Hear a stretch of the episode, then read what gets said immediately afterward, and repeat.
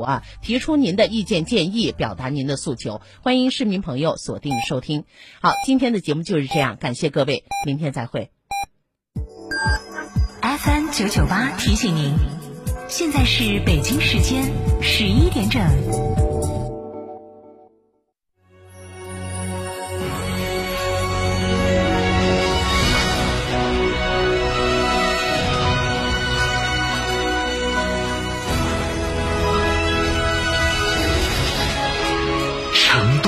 音 FM 九九点八，成都电台新闻广播。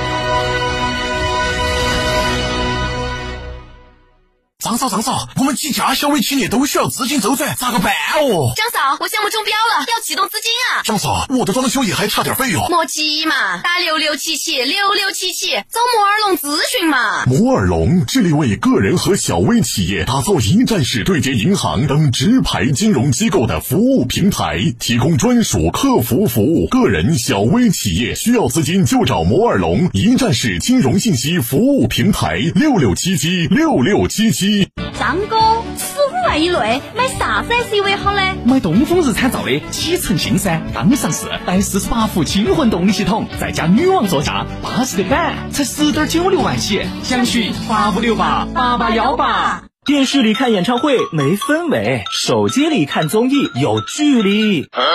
来现场才过瘾。二零二零中国成都汽车音乐节，让你零距离感受音乐的魅力。小众音乐风我们有，明星乐队我们也有。郫都区程家船村诗里田园亲水度假区，十一月六号到七号，我们在这里等你。悦动成都，十载荣光。二零二零中国成都汽车音乐节招商热线：八四三三六九五五。特别明确摩尔龙、保利发展、安仁华侨城、中海地产、龙湖地产、雅居乐地产、西岭雪山、海螺沟贡嘎神汤温泉酒店、谢雨天成阳澄湖大闸蟹。九九八快讯。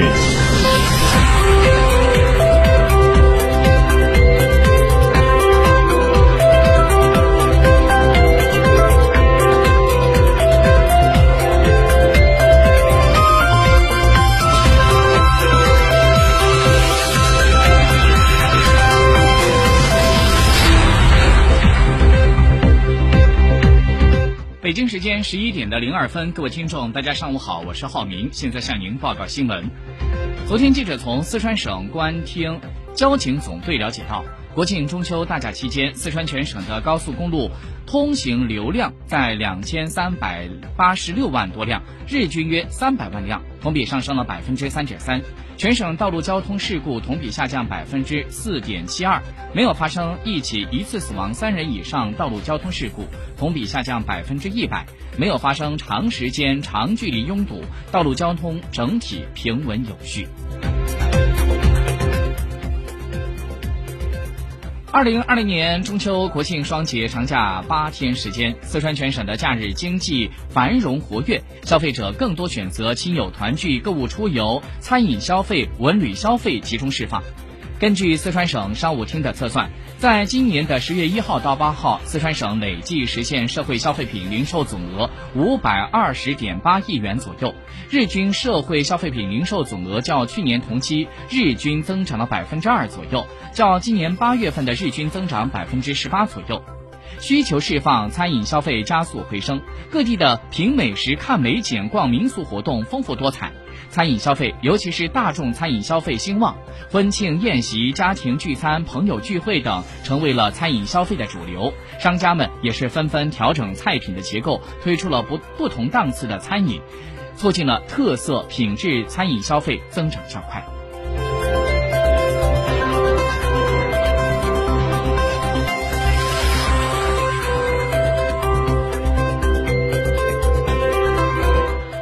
再关注。体育消息：二零二零年全国女子足球甲级联赛的最后一轮焦点当中，四川女足在昨天是以二比零击败对手，时隔十五年重夺全国冠军。球队也凭借着这样一个冠军，时隔五年再度回到了女足超级联赛的行列。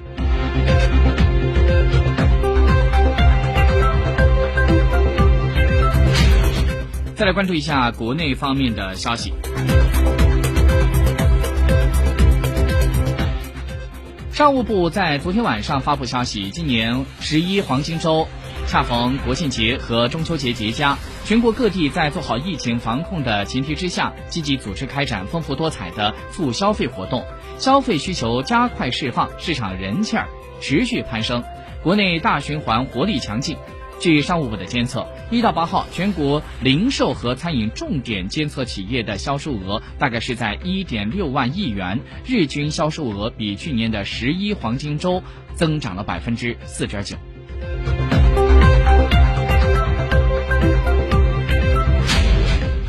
北京时间十月八号，中国平安旗下的财富管理平台陆金所正式向美国证券交易委员会提交了招股说明书，准备在纽交所上市。股票的代码为 LU，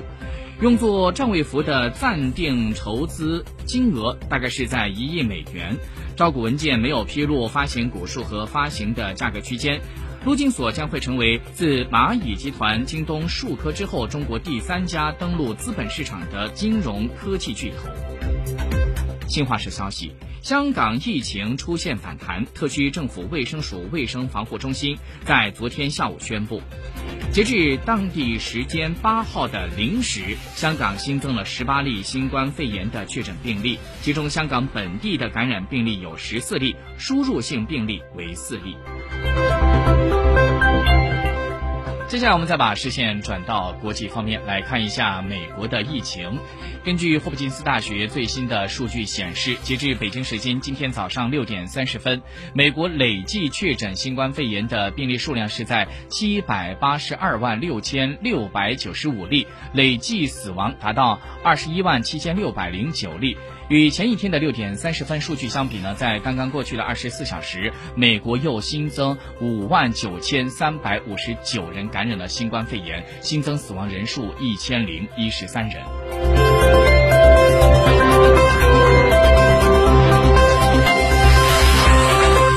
新华社消息，据俄罗斯卫星通讯社在十月九号报道，俄罗斯的克里姆林宫新闻局刚刚发布消息。俄罗斯总统普京邀请亚美尼亚和阿塞拜疆的外长十月九号赴俄罗斯，就卡拉巴赫局势进行磋商。在八号，普京呼吁出于人道主义的考虑，要停止在卡拉巴赫的战斗行动，以交换死者的遗体和被俘者。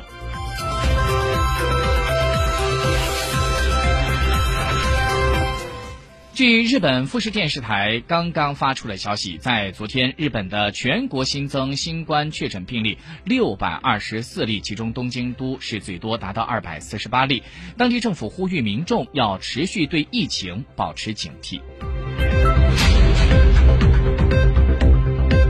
据联合国新闻消息，在联合国八号举行的全民健康覆盖部长级的会议上。世界卫生组织的总干事谭德赛表示，当我们通过全民健康覆盖来促进和保护健康的时候，我们还将会促进和保护工作、企业、经济、教育、性别平等、和平、可持续性。